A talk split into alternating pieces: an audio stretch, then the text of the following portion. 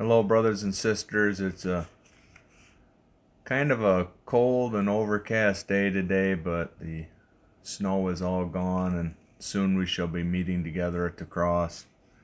We're going to be in Isaiah chapter 6 today, verses 5 probably through 12.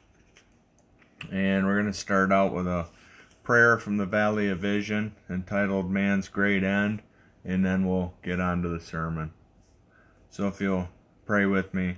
Lord of all being, there is one thing that deserves my greatest care, that calls forth my ardent desires. That is, that I may answer the great end for which I am made, to glorify Thee who hast given me being, to do all the good I can for my fellow men. Verily, life is not worth having if it be not improved for this noble purpose. Yet, Lord, how little is this the thought of mankind! Most men seem to live for themselves, without much or any regard for thy glory, or for the good of others.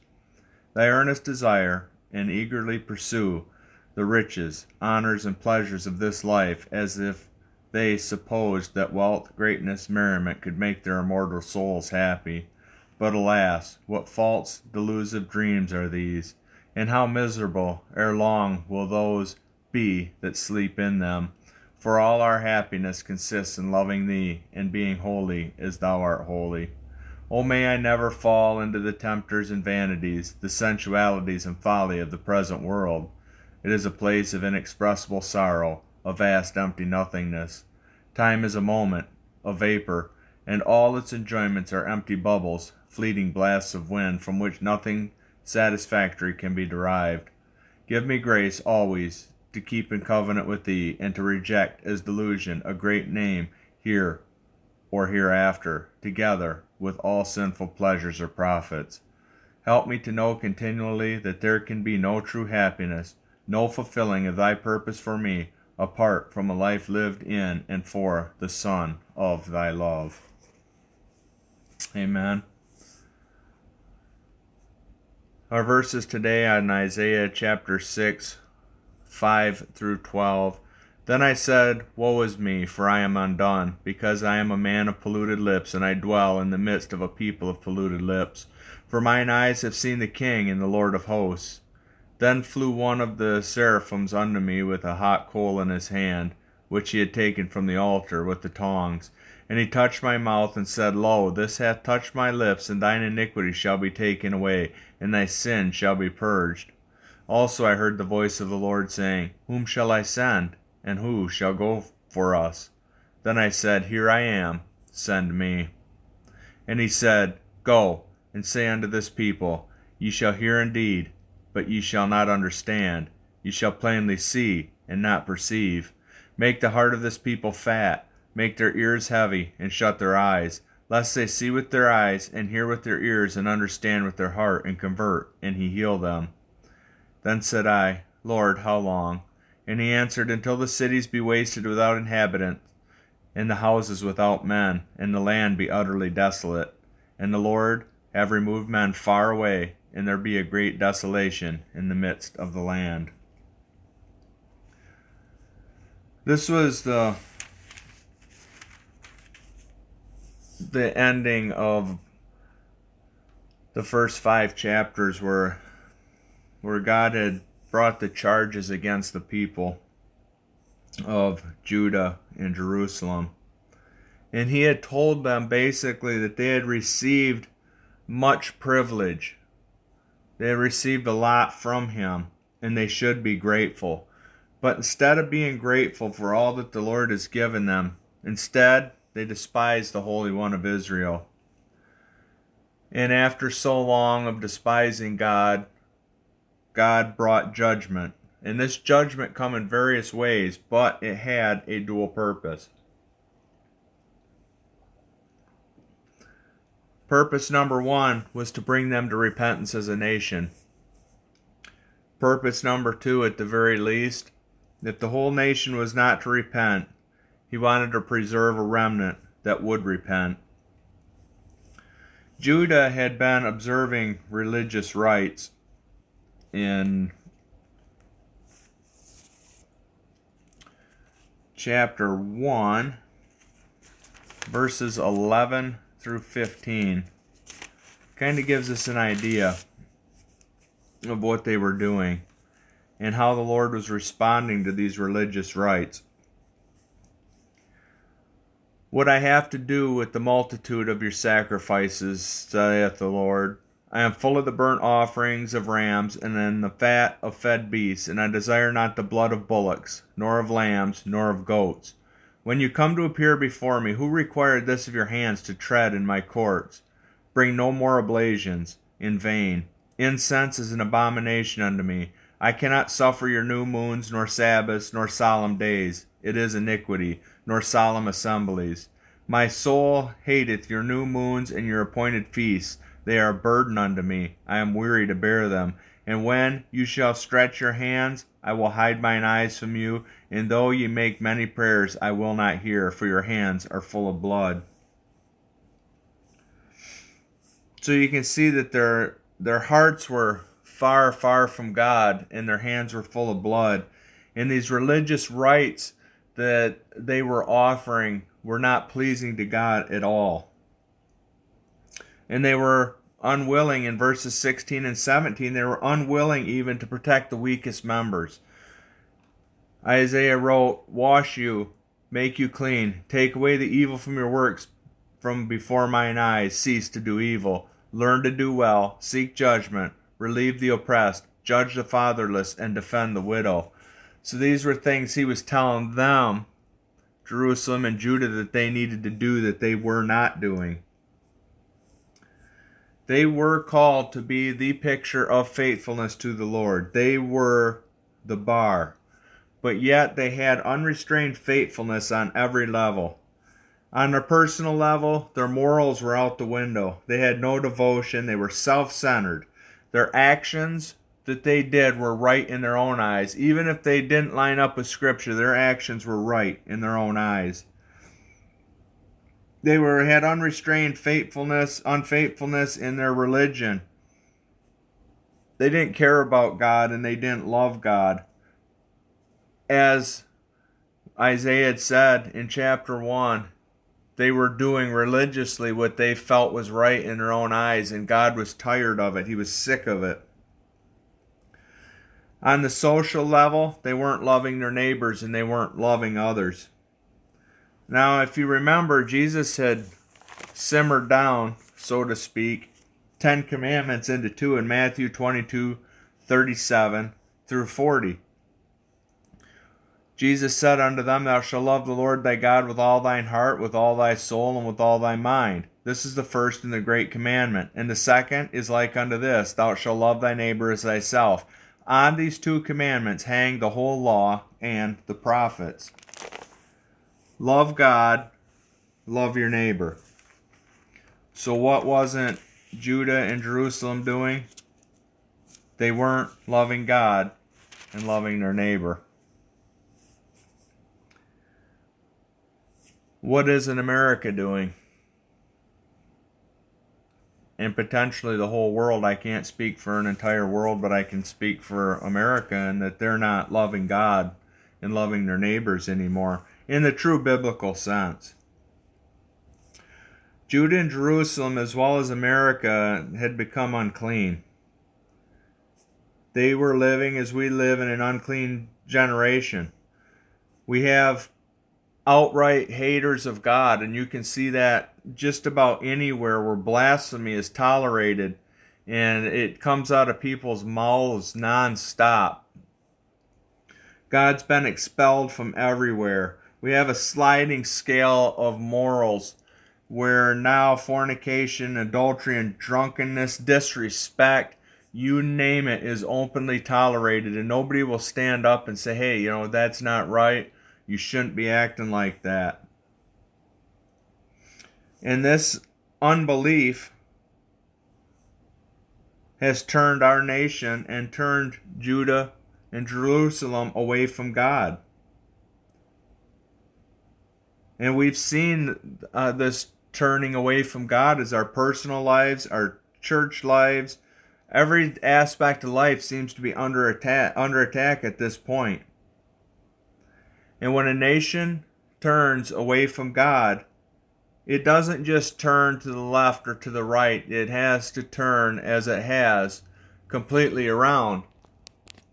And you end up going from loving God to God's judgment. There's no in between. God had promised through Abraham's descendants that the world would be blessed. And this come in Genesis chapter 12 verses 1 through 3 for the Lord had said unto Abraham, Get thee out of thy country, and from thy kindred, and from thy father's house, unto the land that I will show thee. And I will make of thee a great nation, and will bless thee, and make thy name great, and thou shalt be a blessing. I will bless them that bless thee, and curse them that curse thee, and in thee shall all families of the earth be blessed. He had also said that out of David's throne shall come the one that will lead the world to salvation. And this is in 2 Samuel chapter 7, verses 12 through 16. And when thy days be fulfilled, thou shalt sleep with thy fathers, and I will set up thy seed after thee, which shall proceed out of thy body, and will establish his kingdom. He shall build an house for my name, and I will establish the throne of his kingdom forever. I will be his father, and he shall be my son. And if he sin, I will chasten him with the rod of men, and with the plagues of the children of men. But my mercy shall not depart away from me, as I took it from Saul, whom I put away before thee. And thine house shall be established, and thy kingdom forever before thee. Even thy throne shall be established. He also had wrote in Psalms 89, and we look into verses 19 through 37, Thou spakest then in a vision unto thine Holy One, and saidst, I have laid help upon one that is mighty. I have exalted one chosen out of thy family.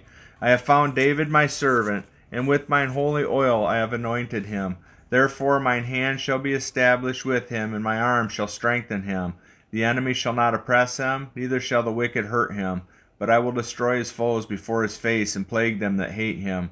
My truth also and my mercy shall be with him and in my name shall his horn be exalted. I will set his hand also in the sea, and his right hand in the floods. He shall cry unto me, Thou art my Father, my God, and the rock of my salvation. Also, I will make him my firstborn, higher than the kings of the earth. My mercy will I keep for him forevermore, and my covenant shall stand fast with him. His seed also will I make to endure forever, and his throne as the days of heaven. But if his children forsake my law and walk not in my judgment, if they break my statutes and keep not my commandments, then I will visit their transgressions with the rod and their iniquity with strokes.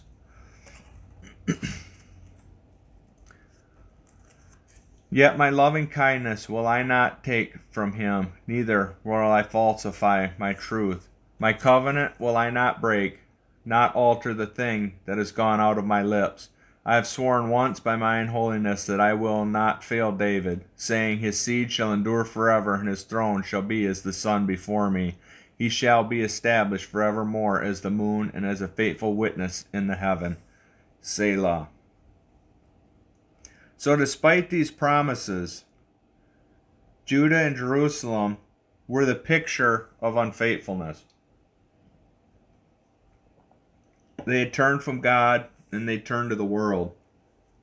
In our nation or our nations have done the same. God is out. Personal wants and desires have taken the forefront. We're more interested in worldly desires. And any better offer that we get will take us away from God, take us away from worship. Facebook, video games, the internet. If we compared our screen time to our prayer time, which one do you think would take precedent? Which one would show you exactly where it is that we invest our time? Wholesome worship music is being replaced with ear tickling music.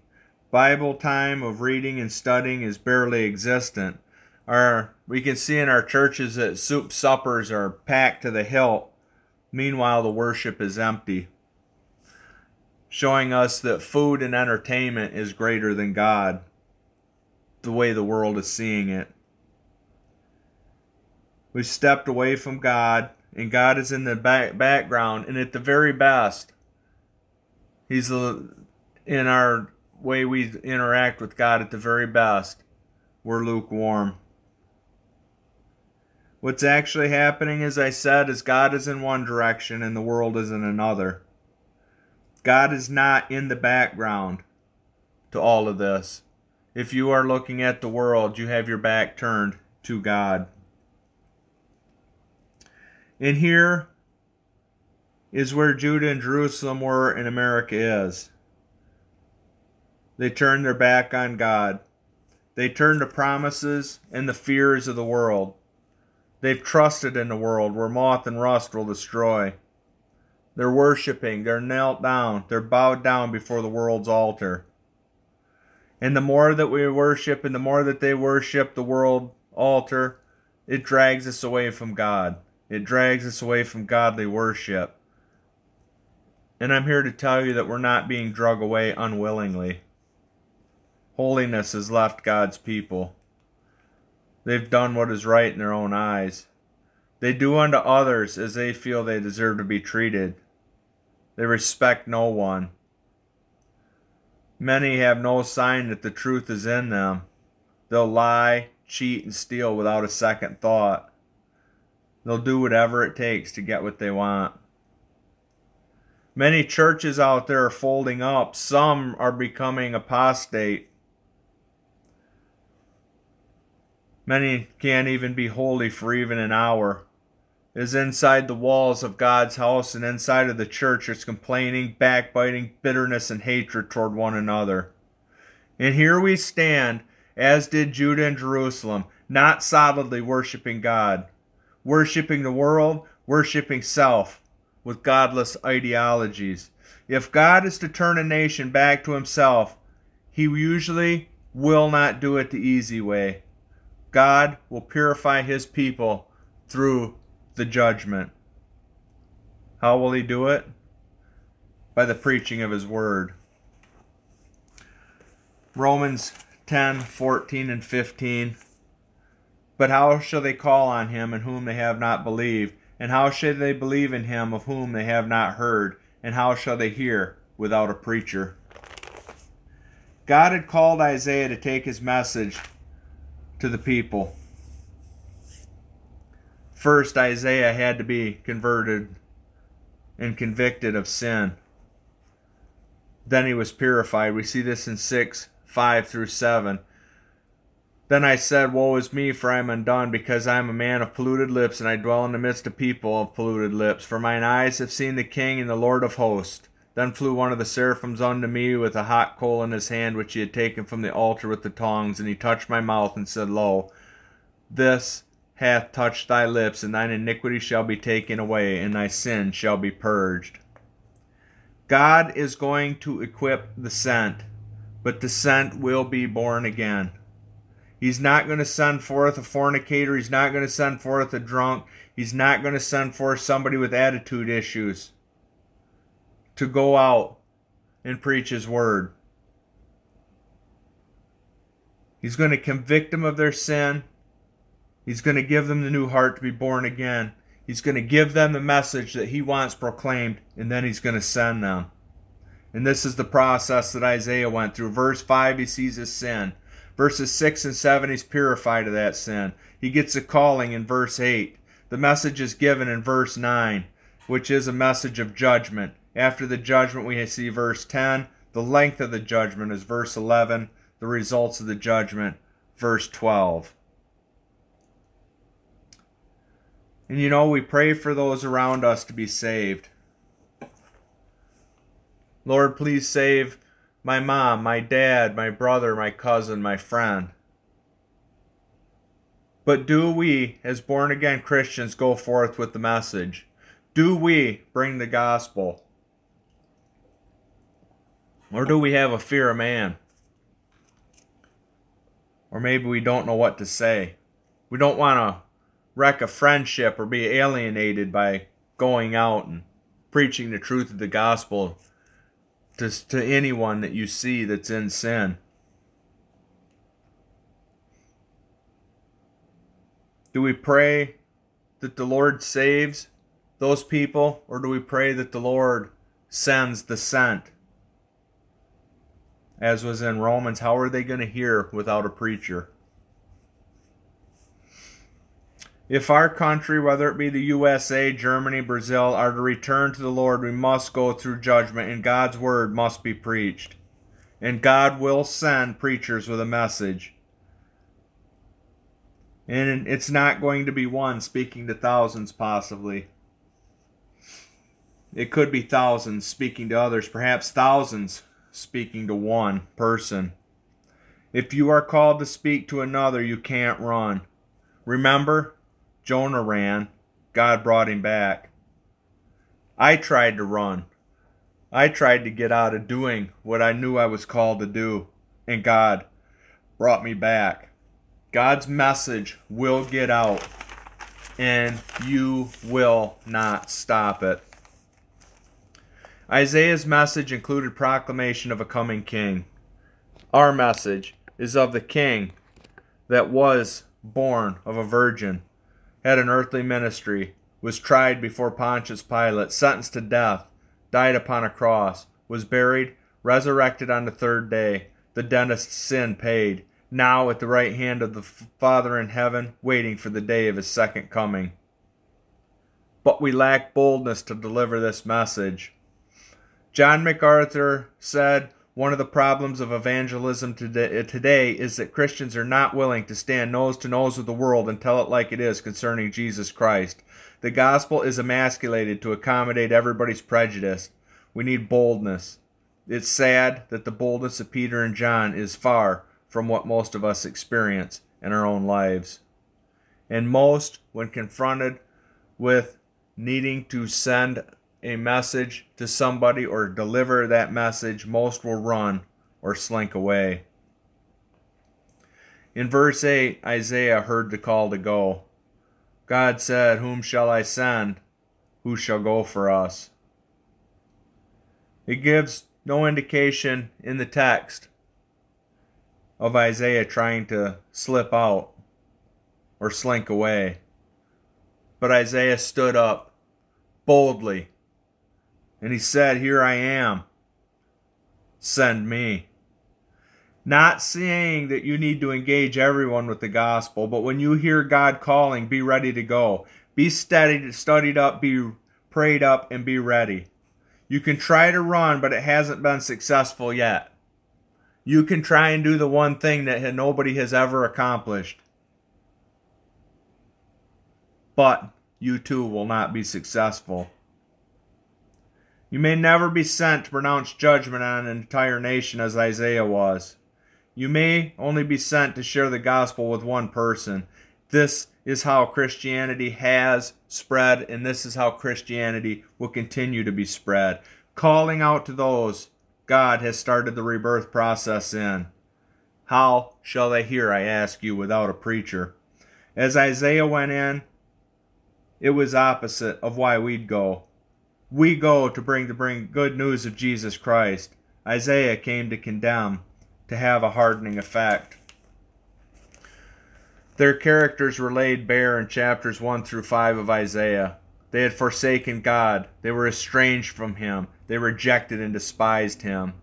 We see the same now when we're around worldly people. Most are careless, blaspheming, deceitful, selfish, self centered unchristlike attitudes.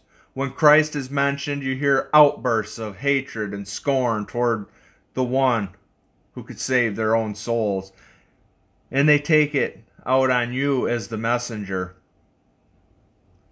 These comparisons between Judah, Jerusalem, and America are alarming.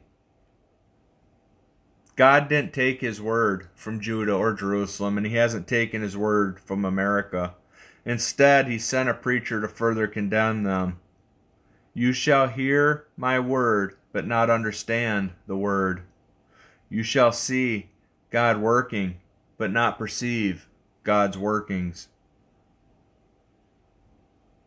And this is a spiritual condition in which we find our nations hearts dull to the Lord, ears heavy so they won't hear, eyes shut to the obvious workings of God. If only they could see, if only they could hear, and if only they could understand, they could be converted and be healed.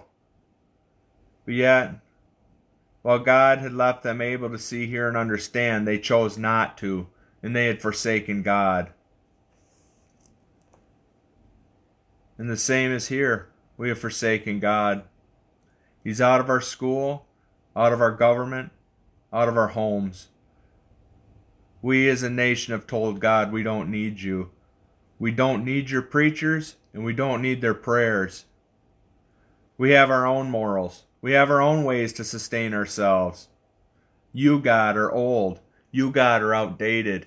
You, God, are needless. But this should not stop us from sharing our faith. We share in hopes and an expectation of a soul being converted. But we must be ready. Possibly, it could only harden them more. But should we stop?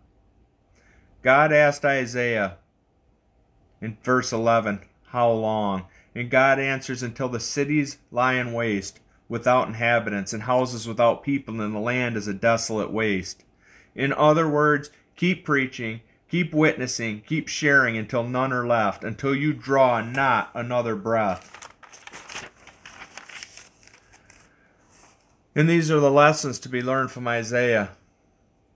If you're born again, God will call you to witness. Be bold. Stand before the saved, stand before the unsaved. Stand unto life and stand unto death. Be obedient. Many may listen to the message that you preach, but not hear. They may see, but not perceive. With their dull hearts, they may not understand. Preach and witness anyway. Isaiah knew he was preaching to bring judgment and know that you too may be witnessing to bring judgment. Not every encounter will bring a spiritual healing or a spiritual blessing, but some may. You never know. One out of ten may. Ten out of ten may. But I will tell you that ten out of ten won't ever obey God if the message is never delivered. Even knowing it wasn't going to be quick or easy, Isaiah went. Preach and witness until no one's left, all in and converted, or all gone. You will look foolish. The gospel is foolishness to those who are perishing, but to those of us that are saved, it's a power of eternal life. This country's forsaken God. False gospels are tolerated, false gospels are believed. Biblical ignorance and not reading, not studying, not praying is a growing part of the problem. I call you today to be part of that solution. Until we stand up as a united front and bring Christ to the nation, we'll never see the country turn back to God. And the only way to do this is to seek God on the throne of our country. Witness, preach, and pray. We are seeing God's judgment. We've seen it before. The only difference now is people are a long ways from God, farther than ever before. Millions of babies have been sacrificed. God's been removed. Humans are being trafficked. Mentally worldly things are being placed before God. We have now seen plagues. We've seen famine. We're seeing rising inflation. Odd weather patterns. So many different things from the past. But where does it end? We were given a chance. We were given a chance and Christians did nothing. They stood there and took it. While the world pushed farther in, the church did nothing. Pacifist message being preached from behind pulpits let the world in to trample over the Bible, trample on the cross, trample on Christ, trample on God Himself, as Christians sat idly by, turning the other cheek. Where will it end? It'll end when God's people stand up as a united front. The false gospels and the false Christs are being rooted out. Those ideologies promising so many non biblical things that appease our lusts and sins cannot hold up under God's judgment. Name it and claim it humanism, atheism, false doctrine about a creator that submits to the creation. Here, in God's time of judgment, the true Christians, the true believers in the biblical Christ must step forward and proclaim Him to family, friends, neighbors in the world, witnessing and proclaiming until until the cities be wasted without inhabitants, the houses without men, and the land be utterly desolate. and the Lord have removed men far away, and there be a greater desolation in the midst of the land. The reward is a tenth. We may be hurtling towards the end times. There's no reason to stand back and allow our Savior to be trampled upon. No reason to become full blown pacifists and sit down and stop fighting. We need to keep pushing forward. Jesus Christ is still building his church. Many will come to repentance yet. Many will see salvation. The fight isn't over until the sky lights and the Son of God returns. Then comes our rest, when we rest in the arms of Christ. Until then, we must fight as battles rage on every front all around us. I hope and pray that when you hear the call from God, the call that asks the question, Whom shall I send? Who shall go for us? You do not slink off, but rather grab your Bibles. Raise, rise to your feet before a holy and righteous God and say, Here I am, Lord. Send me. Amen. Father, I thank you for this time. I thank you for what you're doing in our lives, what you're doing in our ministries, what you're doing for us, Lord. I thank you that you sent your Son to that cross. I ask that you have opened our ears, opened our hearts, and opened our eyes to this message, Lord, so that when the time comes, that we can stand up, Bibles raised, and say, Here I am, Lord, send me. And if the time has already come and we didn't see it or we slinked off, Lord, allow us that time to repent to repent of that on our parts, Lord, and give us another chance. Give us one more chance to stand forth, to grab our Bibles, to go forth with the heart of Christ and proudly proclaim the good news of your Son, Jesus Christ. And it is in his name and in his blood that I pray. Amen.